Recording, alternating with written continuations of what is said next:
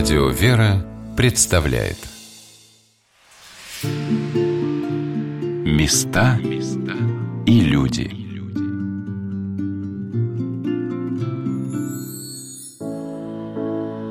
История русского государства неразрывно связана с историей Русской Православной Церкви. Вся жизнь нашего Отечества была пронизана животворным потоком божественной любви, охраняющей его на всех путях и судьбах. Кровь новомучеников и исповедников Церкви Русской спасла Россию в годину лихолетий и сохранила нашу Родину для жизни вечной, небесной. И сейчас православная церковь принимает под свой покров, защищая своим амофором все стороны жизни современного человека, устремленного к Богу.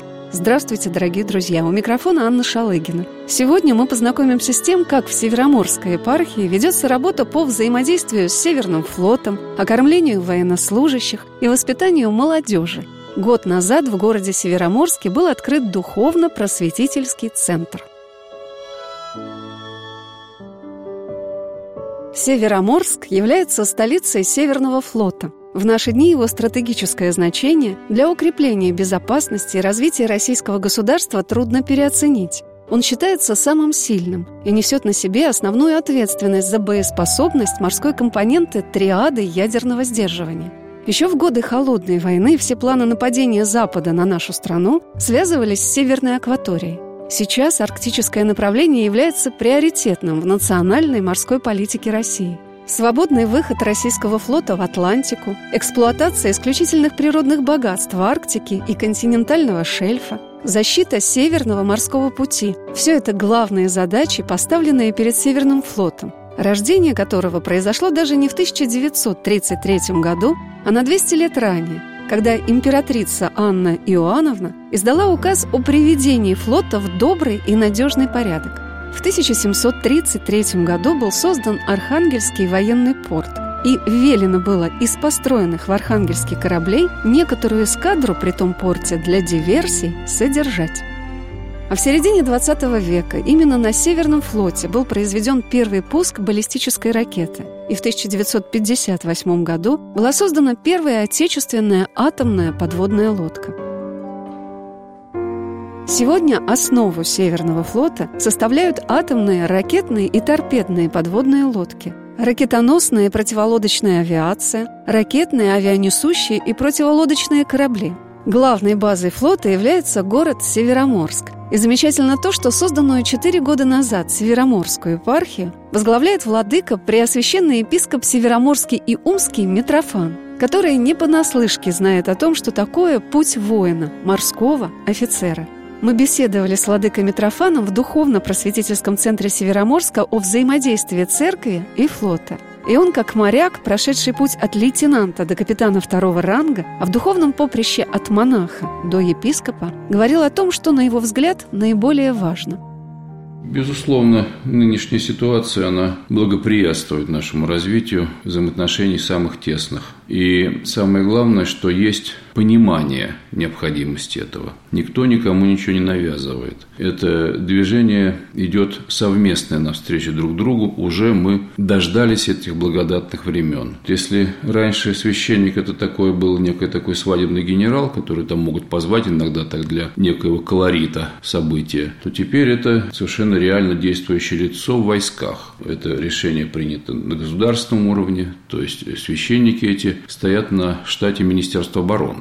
и, по сути дела, являются сотрудниками. Помощник командира соединения по работе с верующими. И это помощник командира соединения, это, наверное, все-таки серьезная должность. Это не просто батюшка такой бесправный совершенно. Поэтому было очень важно выстроить именно регламент этого взаимодействия. Как же это будет все происходить, в какой мере он будет подчинен там, командира соединения, в какой мере он остается, тем не менее, в ведении правящего архиерея. Сначала было, конечно, так немножко путаница, не все толком понимали, Командиры обрадовались, что вот, наконец, будет политработник, а то их нету, и некому с личным составом заниматься. А у командира времени не хватает. И вот, хорошо, вот, значит, новые политработники. Но потом выяснилось, что это совсем не так. Это не политработник. Батюшка работает в храме. Он конкретно занимается работой с душой человека. И не в кабинете, не в каких-то там укромных местах, как особисты, а именно как вот пастырь. То есть, прежде всего, военнослужащий должен прийти в храм. А уже во вторую очередь батюшка придет там с пламенной речью перед учением, перед войсками выступит. Это уже второстепенно, и это не то, ради чего, собственно, создается этот институт военного духовенства. Владыка Митрофан рассказал о том, как осуществляется работа священнослужителей Североморской епархии непосредственно в соединениях Северного флота. У нас впервые в истории этого нового становления духовенства был разработан так называемый регламент взаимодействия между епархией и флотом вот в этих вопросах. Там все прописано. Мы очень долго об этом совместно работали с командованием, чтобы все было понятно. Как это происходит? Допустим, на примере бригады морской пехоты. Мы договорились, как вот на всех других подразделениях, что понедельник, традиционно раньше это было время политзанятий, теперь это время вот такого патриотического воспитания. И именно это самое время, когда надо поговорить о наших корнях, о истории, духовности. И мы предложили этот день начинать с литургии. То есть в этот день с утра рано военнослужащие идут в храм, желающие естественно. Но надо сказать, что удивительно, что практически не желающих нету. И даже не потому, что вот я там командир, я иду, а ты чего не идешь. Нет. Подчас даже скорее командиры не идут. Вот у них такой момент есть, когда нет лишь состава, и они там чем-то занимаются своим. Идут рядовые, идут контрактники, старшины идут. И все происходит удивительно, что даже неожиданно, очень гармонично.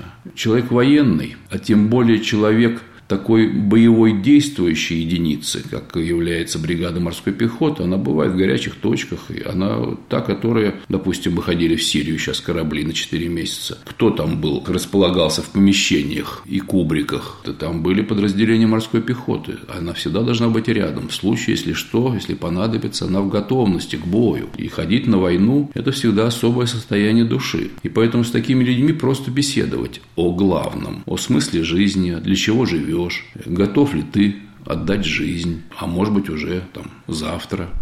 Кто знает, когда тебя Господь призовет, коли ты носишь погоны и держишь оружие. И поэтому разговор там получается простой и доверительный. То есть не надо ничего объяснять какому-нибудь зевающему там и жующему студенту, который совершенно не понимает, о чем ты ему говоришь. Человеку, у которого вот смерть за спиной. Как и положено у каждого военного. Каждый военный, выбирая свой путь, он выбирает одновременно эту готовность умереть за Родину.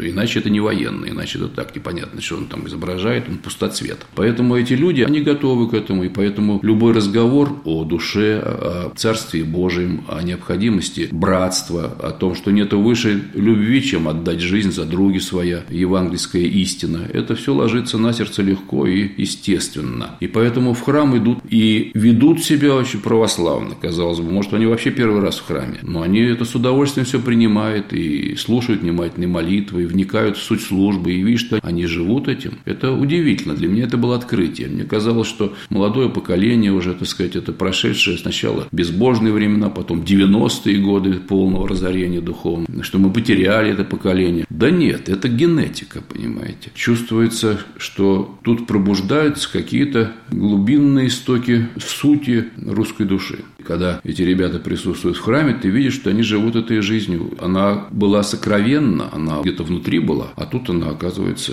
ну, наружу.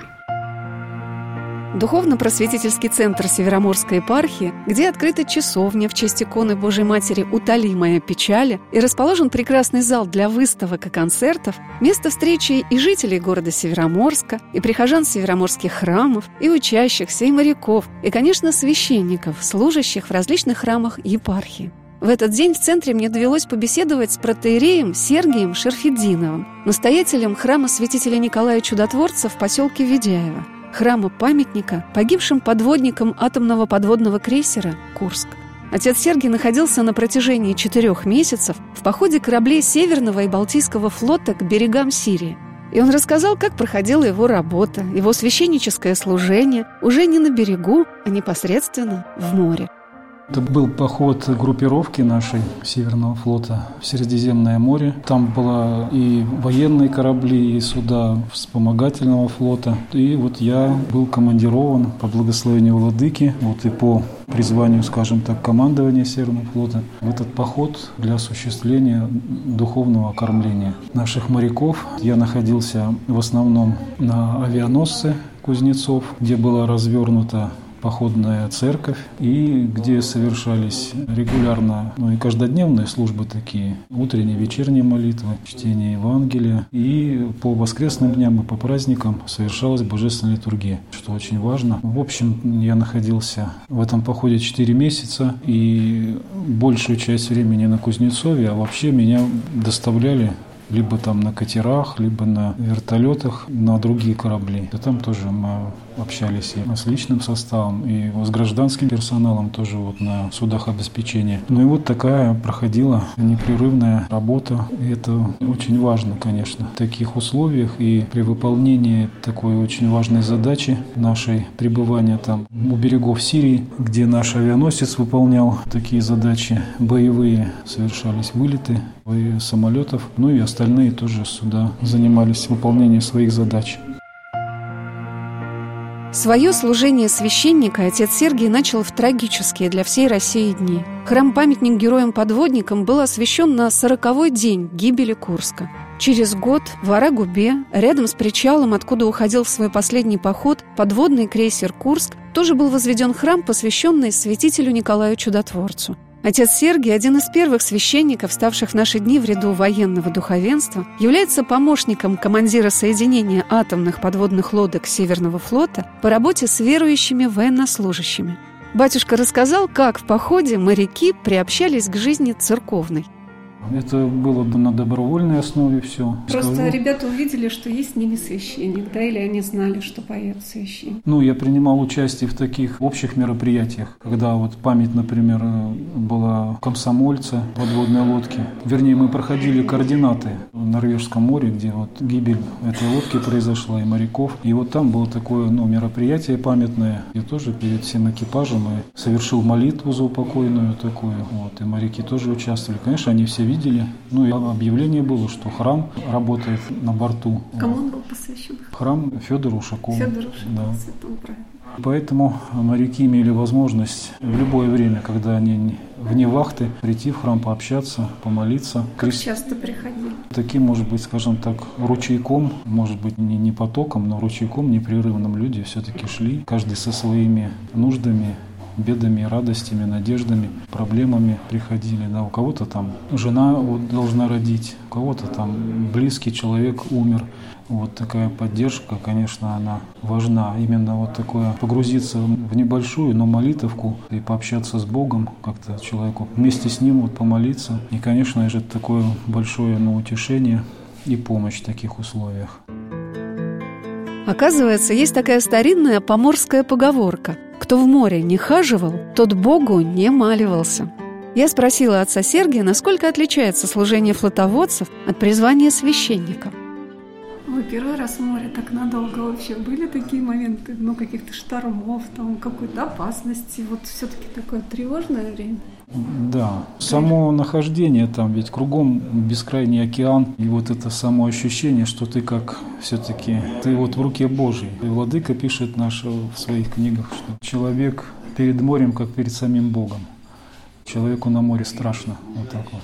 Да, вот этот страх, конечно, неизвестности, он присутствует, можно сказать, всегда. Ну, потом как-то привыкаешь, конечно. Есть свои обязанности, своя работа, деятельность. В нее погружаешься, а так это, конечно, да. И шторма, ну, Бог миловал. Конечно, немножко поболтало там, вот, ну, как-то я так перенес нормально. Но в таком походе в длительном я, конечно, первый раз в жизни.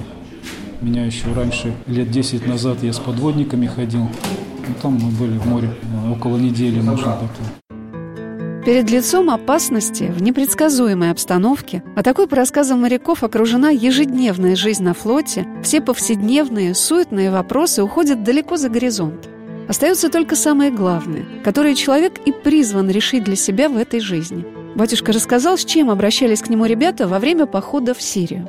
Безусловно, это же такой момент, можно сказать, истины, когда напряжение нервное там, и физическое достигает каких-то, может, там высоких пределов, и ну, в человеке вот эти все вопросы, может быть, они встают ребром. Конечно, у нас там были такие беседы, может, и споры какие-то немножко, да. Общение такое было, да, живое. Ну, крестилось 21 человек. Ну, это вот и на Кузнецове, на Петре Великом, вот ребята, да. Я старался не сходу крестить, а сначала побеседовать, провести несколько бесед, рассказать о крещении, что это, смысл, ответственность и радость этого события. Таким образом люди, да, осмысливали, потом уже приходили, осознанно принимали таинство крещения. Ну и в литургии участвовали люди. Некоторые первый раз на исповедь пришли. Вот это, конечно, всегда очень радостно.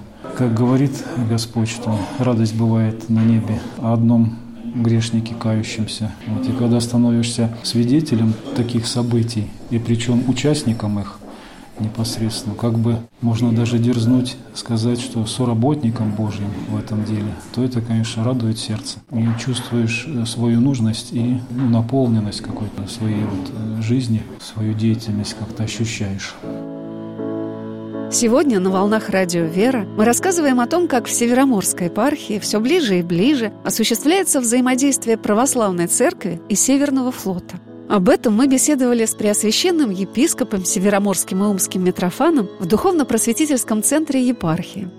Это два института, которые всегда составляли костяк, или, можно сказать, как бы такую основу несокрушимую. Все может меняться вокруг. Ну, так, может быть, так. В церкви и на флоте не может быть сейчас так, а потом так. Это две наиболее консервативные организации или институты страны. Церковь не подвинется православная ни на йоту. Вот она как в первые века христианства написали молитвы. Чего там конфликт был со старообрядцами? Аж там на смерть шли. Из-за того, что там несколько там каких-то запятых там поменял Никон. Все, за это умереть можно. Это была, конечно, а может быть, абсурдность. Он исправлял, может быть, ошибки, которые закрались за тысячелетия. Но, тем не менее, сам подход. Нельзя менять то, что завещено святыми отцами. То же самое флот. Он имеет свои глубочайшие традиции, он их бережет чрезвычайно, имеет свой язык, тоже такой какой-то сакральный язык, там, который там не поймет пришедший на корабль, о чем они говорят. Все имеет какие-то свои названия специфические, да, свои ритуалы, раз и навсегда заведенные, и их никто никогда не отменит. Там можно умереть, но флаг будет поднят 8 часов. И, как положено будет поднят с звуками горна. Все это все знают. Это всегда раз навсегда заведено. И, конечно, это вызывает уважение, такие институты. Их надо беречь. Это и сущность нации, которая бережет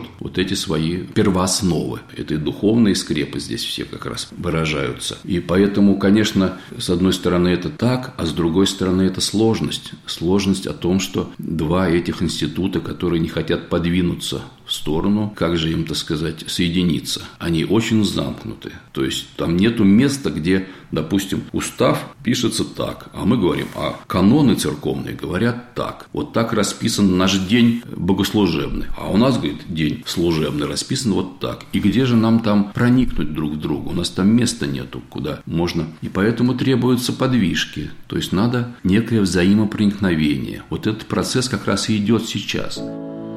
Преосвященный владыка Митрофан сказал о том, что защита Отечества без идеи защиты своей веры невозможна. И она очень важна для воспитания будущего поколения военнослужащих.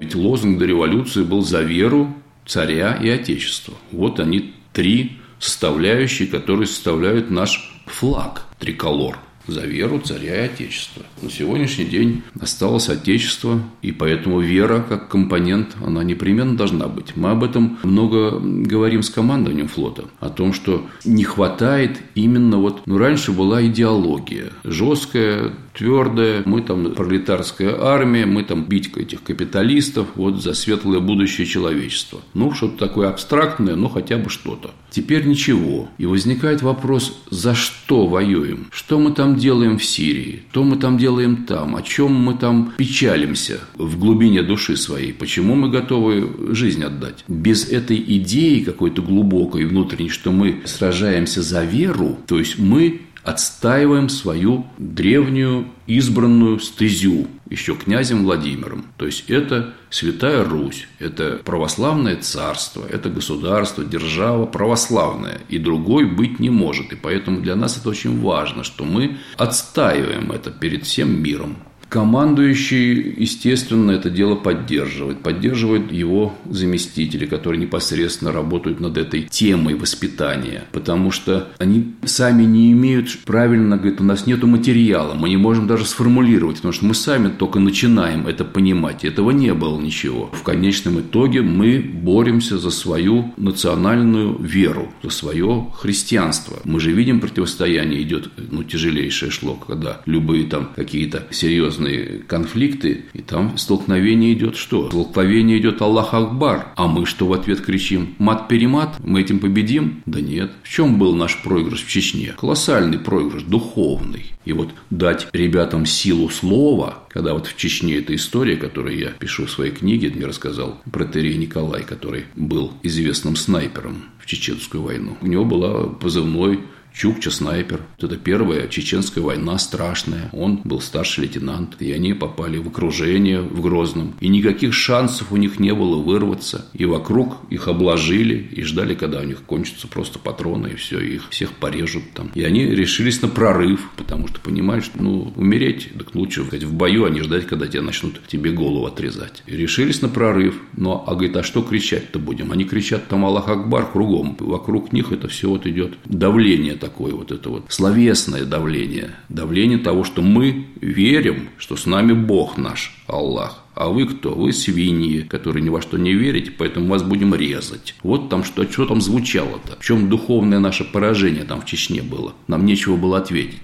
Что кричать за Ленина, за партию, что ли, или что? Или за олигархов? За кого кричать-то? Не за кого кричать. Душа-то пустая, солдата оказалось. Вот какая беда-то. И тогда вдруг вот этот самый Чукча-снайпер ни с того ни с сего вдруг говорит, да давайте кричать «Христос воскресе». Это было озарение, это было от Господа. Это от Господа было. И все задумались. И он рассказывает это, что именно все сказали «да». И они вырвались из окружения. Ни один не погиб. Для него это все стало, ну, как профессионалу военному, ему стало понятно, что это было невозможно Значит, совершилось чудо. И он тогда вот он дал какие-то свои обещания, что он что-то сделает в своей жизни, другое. И он стал священником. И рассказывает эту историю. И были и ранены, лечились, но тем не менее они все остались живы. Вот о каких приоритетных задачах военного духовенства в подразделениях Северного флота говорил преосвященный епископ Североморский и Умский Митрофан. Согласно основного документа, который регламентирует от Министерства обороны, при создании этого института у этого самого помощника командира по работе с верующими должно быть специально оборудованное помещение. Ну, там не пишут церковь, это нельзя писать, потому что скажут, ну, что это такое, это что, это государство начинает церковь там строить. Специально оборудованное помещение для работы с верующими военнослужащими. Это, другими словами, домовая церковь. Наиболее удобно действительно домовая, чтобы она была где-то при казармах, при штабе, там, где действительно живут люди. Строить где-то в стороне, где-то там, допустим, мы тут в госпитале пытаемся построить, ну давайте мы построим там, вот там в парке это будет. Я говорю, ну какие там больные-то окажутся, какую? Ему на операцию идти, ему сейчас резать будут, ему вот сейчас бы зайти в домовую церковь и свечку поставить, да поплакать там о грехах своих. А он, значит, пойдет в парк. Да он никогда в жизни не придет туда в тапочках, в халате. То есть это такой, вы памятник хотите просто поставить и отделаться а не живую востребованную церковь домовую. То же самое речь идет и о казармах, что там должны быть церкви. Это вот и есть специально оборудованное помещение. То есть это понимание есть. И в ряде уже соединений, ну, в частности, я упоминал бригаду морской пехоты, уже созданы такие. И действительно приходят в понедельник, там человек по 100 приходит по графику. Человек 70 из них причастится, понимаете? Это и для них это несложно абсолютно. Военная организация, она подразумевает порядок. То есть, если ты пришел, для чего я пришел? Значит, надо причаститься. А если причаститься, значит, надо поисповедовать. Хорошо, исповедоваться. Делай раз, делай два. То есть, все расписано. Если командир, как говорится, лоб перекрестил, то подразделение, естественно, вряд ли дерзнет не перекреститься в этот момент. Это преимущество военной организации. Но они достатки именно вот эта вот косность. А у нас, значит, вот сейчас по распорядку это. И, значит, мы тут по-другому не можем. И, допустим, мы взяли один эпизод, вот когда мы вписываем литургию в начало понедельника понедельника. А понедельник отведен под общегосударственную подготовку. И начать эту подготовку с молитвы, ох, как хорошо. А потом можно и какие-то уже лекции прочитать там о духовных каких-то смыслах жизни.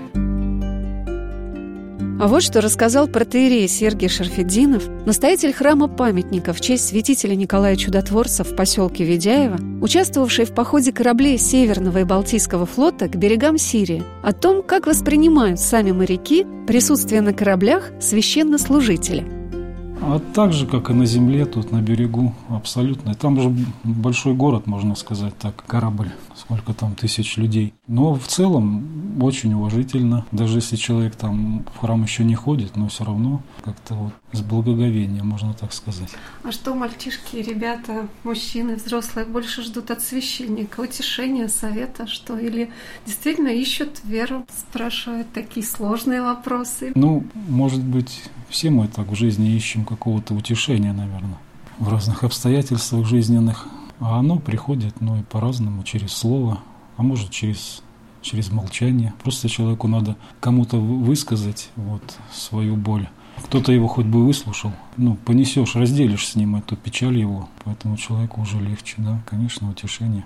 Были ли моменты там на корабле какой-то опасности? Ну, то, что тревога была, что такая общая. И вы как-то это понимали, что вот сейчас надо усиленно молиться? Ну, это периодически так, не знаю. С чем это было связано? С военными какими-то событиями или там с погодой? Ой, корабль сам, это же огромный организм. Требует тоже всегда повышенного такого внимания, слаженности действий экипажа то чтобы все это привести, эту машину в действие, чтобы она работала, чтобы корабль шел, выполнял свои задачи, самолеты взлетали, садились, ну, это целый комплекс вообще, ну, это, поэтому, ну, мы там потеряли два самолета, тоже были моменты такие, очень скорбные, конечно, но, слава богу, все живы, все вот, вот люди Из целые. состава Да, слава богу. А вообще, как вы думаете, связывает это с присутствием священника на кораблях? Кто-то связывает, кто-то присматривается может быть. Я не могу как на свой счет, но молитва совершалась и искренняя за воинов, да. Поэтому там уже, слава Богу, что так все мы пришли, вернулись, вот, задачу выполнили. Вот что ответил отец Сергий на вопрос, в чем служение священника похоже на служение моряка, воина. Ну, вообще, вот я с детства люблю смотреть на море, и меня как- как-то тянуло. Всегда я вот и своих товарищей всегда приглашал, как-то тянул их, пойдемте, говорю, на залив. Вот что-то там такое вот было всегда. Кораблик проплывает, и как будто какая-то там, вот думаешь, вот там, вот там, в той дали, на этом каком-нибудь беленьком кораблике, там счастье. А вообще, ну, сама бескрайность моря, она ведь и безбрежность, она ведь как образ божественной вечности, бесконечности.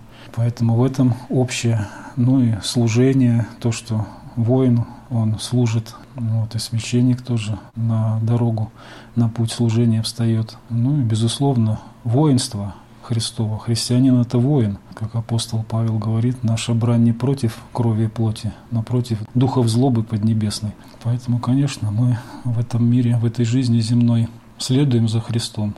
А Он победил мир. Вот, и мы тоже учимся. Учимся и воевать против духов злобы поднебесной, приобретаем этот опыт, как воины тоже облачаются бронежилеты там или оружие берут, учатся с ним обращаться, так и мы учимся молиться, учимся идти этим путем. А, ребята, вот моряков есть такое, что защищают Родину, но не только, еще защищают и веру. Я думаю, это нужно очень много для этого потрудиться, да, чтобы Слово Божие, оно звучало там вот в этих переходах и трюмах корабля. И тогда, конечно, как Господь говорит, мое Слово соблюли и ваше соблюдут. Вот если мы будем носителями этого Слова Божия, если оно будет не просто у нас на устах, а оно как в нашей душе, в нашем сердце, в нашей жизни, в наших делах будет светить, то человеческое сердце, оно не может пройти мимо, не удивиться вот этому свету, этой любви Божией. Поэтому, конечно, будет отклик и будет рождаться понимание своей деятельности, сути своей службы и смысла его. О том, что моряки Северного флота выполняют очень серьезные задачи, поставленные перед ними государством по защите наших рубежей, о том, что их служба, их воинское призвание связано с опасностью и ответственностью, сказал преосвященный владыка Митрофан. Классический пример – это вот гибель Курска. Да, 12 августа для нас это очень важный день. То есть, это такой некий рубеж, который все почувствовали до Курска и после Курска. То есть, после Курска государство обратилось вдруг и поняло, что творится-то. Когда Владимир Владимирович приехал в Ведяево и пошел в квартиру командира корабля, атомохода, от которого зависит судьба мира, вообще всего, всей Вселенной, от того оружия, которое у него на борту. И когда он зашел в эту квартиру, этот подъезд, который похож на непонятно на что вообще, на какое-то дикое жилище какого-то первобытного человека, он понял, говорит, ну я предполагал, что у нас, как говорится, все, так сказать, неблагополучно, но я не мог даже представить, что до такой степени все, что военнослужащие служат в условиях совершенно недопустимых. То есть, когда типа ничего, вперед, главная задача выполнить, там, что у вас там дома, где там дети, как жена, это все, значит, типа ерунда, вперед из песни какие-то. Ну, так было в советском времени всегда. Ну, мне вчера шофер ваш рассказывал, что он был мичманом, и офицеры стреляли, что не могли прикормить семью. Да. А что же было делать-то? Это же была катастрофа страшная. Военнослужащий, он не имеет никаких приработков. Жена обычно занимается хозяйством, как положено, воспитывает детей. Заработок – это жалование мужа. А его прекратили платить. Просто прекратили и все. И вот офицер, что он должен делать? Кто-то начал, ездили в Мурманск разгружать вагоны, понимаете, грузчиками. Кто-то, значит, пытался на своей машине там такси там изображать из себя, клиентов ловить. А кто-то на это не способен был и впал в полное отчаяние. Это, ну, это же страшное ощущение. Ты же искренне верил в правоту своего дела. Ты же это делал не за деньги в основном. Упор всегда был именно на то, что, значит, вот тут как Павка Корчагин построим узкоколейку. Такой всегда был настрой. И он сохранялся, действительно. Тот же самый Курск. Ведь это же э, есть нечего, зарплату не платят. Всегда после этого стали строить экипажи. Кто не готов в нынешней ситуации выйти в море на выполнение боезадач? Пожалуйста, можете выйти из строя. Никто не, вас не осудит. Потому что ужасная совершенно ситуация. Никогда никто не вышел. Вот что сказал преосвященный владыка Митрофан о том, что было сделано в поселке Ведяево для поднятия уровня жизни моряков – Ведяево приведено в порядок, то есть там сделан комплекс. Они просили, что негде там после службы, негде отдохнуть, вообще пойти некуда, ничего нету, все развалено, детских садов нет. Все там сделано сейчас. В этом смысле все нормально. Но самое главное, это вообще полное переосмысление о том, что это недопустимо такое отношение к тем, которые готовы жизнь положить, а к ним относятся как какой-то как к скотине какой-то. Конечно, подняли зарплаты, конечно, все перестроили, все переделали, и сейчас это переход на контракт, и что профессионалы работают на лодках, они, они срочники, матросы там по два года, что он там успеет выучить. Там работают серьезные уже мужики, что называется, которые остались, и они знают свою работу уже, ну, это они профи. Вот. Не то, что его призвали из деревни, там, он там два года учился, а потом взял, демобилизовался. А здесь он выбрал себе на всю жизнь. Он знает, вот это его торпедный аппарат, и он здесь, говорится, родился, здесь и умрет. Он знает все наизусть. Конечно, это переход, особенно для таких сложнейших систем, как подводная лодка, конечно, это было очень важно. Значительное поднятие уровня боеготовности. После гибели атомного подводного крейсера «Курск» 12 августа 2000 года президент России Владимир Владимирович Путин обратился к святейшему патриарху Московскому и всея Руси Алексею II с просьбой о создании в поселке Ведяево храма. На сороковой день гибели экипажа, который ценой своей жизни заглушил атомный реактор, был освящен храм-памятник в честь святителя Николая Чудотворца. В церковь были написаны удивительные иконы – образ Курска коренной иконы Божьей Матери, Господь Вседержитель, образ равноапостольного князя Владимира и святителя Николая Чудотворца. И на них по периметру изображены все члены экипажа – 118 человек. Этот деревянный храм, подаренный городом Костомукшей, совсем небольшой – 4 на 4 метра. С 2000 года он постепенно ветшает, и приход храма строит новую церковь, которая будет посвящена царственным страстотерпцам – Трагедия Курска совершилась в день рождения страстотерпца цесаревича Алексея. Конечно, силами одного прихода это большое дело, осуществить очень трудно, оно нуждается в поддержке неравнодушных людей. Настоятель храма протерей Сергий Шарфединов рассказывает о том, что на праздник их храм не вмещает желающих помолиться за богослужением. А вот что он рассказал о том, с какими вопросами обращались к нему ребята на кораблях во время похода в Сирию. Ну, такие внутренние, конечно, вопросы, которые вообще на войне, я думаю, возникают у каждого там живого человека. Вот, а, ну, заповедь там Божья не убей. То есть это, безусловно, все вопросы эти возникали. И мы вот там после службы обычно у нас такое было, ну, маленькое собрание, там можно чаепитие, вот. И мы там какие-то вот ребята, то, что на душе наболело там, то, что мучает какие-то вопросы, мы их-то поднимали, обсуждали. Может быть, я, может, и не скажу, что я там прям на все вопросы отвечал, но, по крайней мере, мы их подвергали такому общему обсуждению. Ну, такое общение просто у нас было. Как это согласовать заповедь Божью и с воинским долгом? Что у нас прежде всего мы, как воины, не убивать идем, а защищать своей грудью, своим сердцем, своих близких, свою землю, свою веру. Поэтому вот эта заповедь, она как бы превыше всего. И в этом мой подвиг состоит. Отец Сергий рассказал о том, чем занимаются моряки в свое свободное время. И бывает ли оно у них в таких дальних и ответственных походах. Книг я брал много, вот с собой все они разошлись. Правда о русском мате и вот посвященная Курску, книга «Неугасимая лампада Курска» нашего владыки, посвященная подвигу СКР «Туман». Все они, да, разошлись, люди читали. Но особо там свободного времени это и нет. Там да. же круг вот их обязанностей, это вот вахта, потом там это, ну, немного времени остается свободного, его обычно там ну, на отдых люди тратят. А вот что отец Сергий ответил на вопрос, который я задавала всем, с кем мне посчастливилось пообщаться в Североморской епархии. Чем же особенные северные люди? Они, может быть, ну, как-то более закрытые, ну, скажем так, замороженные, может, если так. Но все-таки вот там внутри какая-то вот искренность, вот теплота, может быть, так бы я характеризовал. И с другой стороны, открытость. Если уже туда достучишься, до глубин каких-то, то тогда вот, ну, как бы обретешь там и друга, и помощника, вот, ну, наверное, так. Места и люди.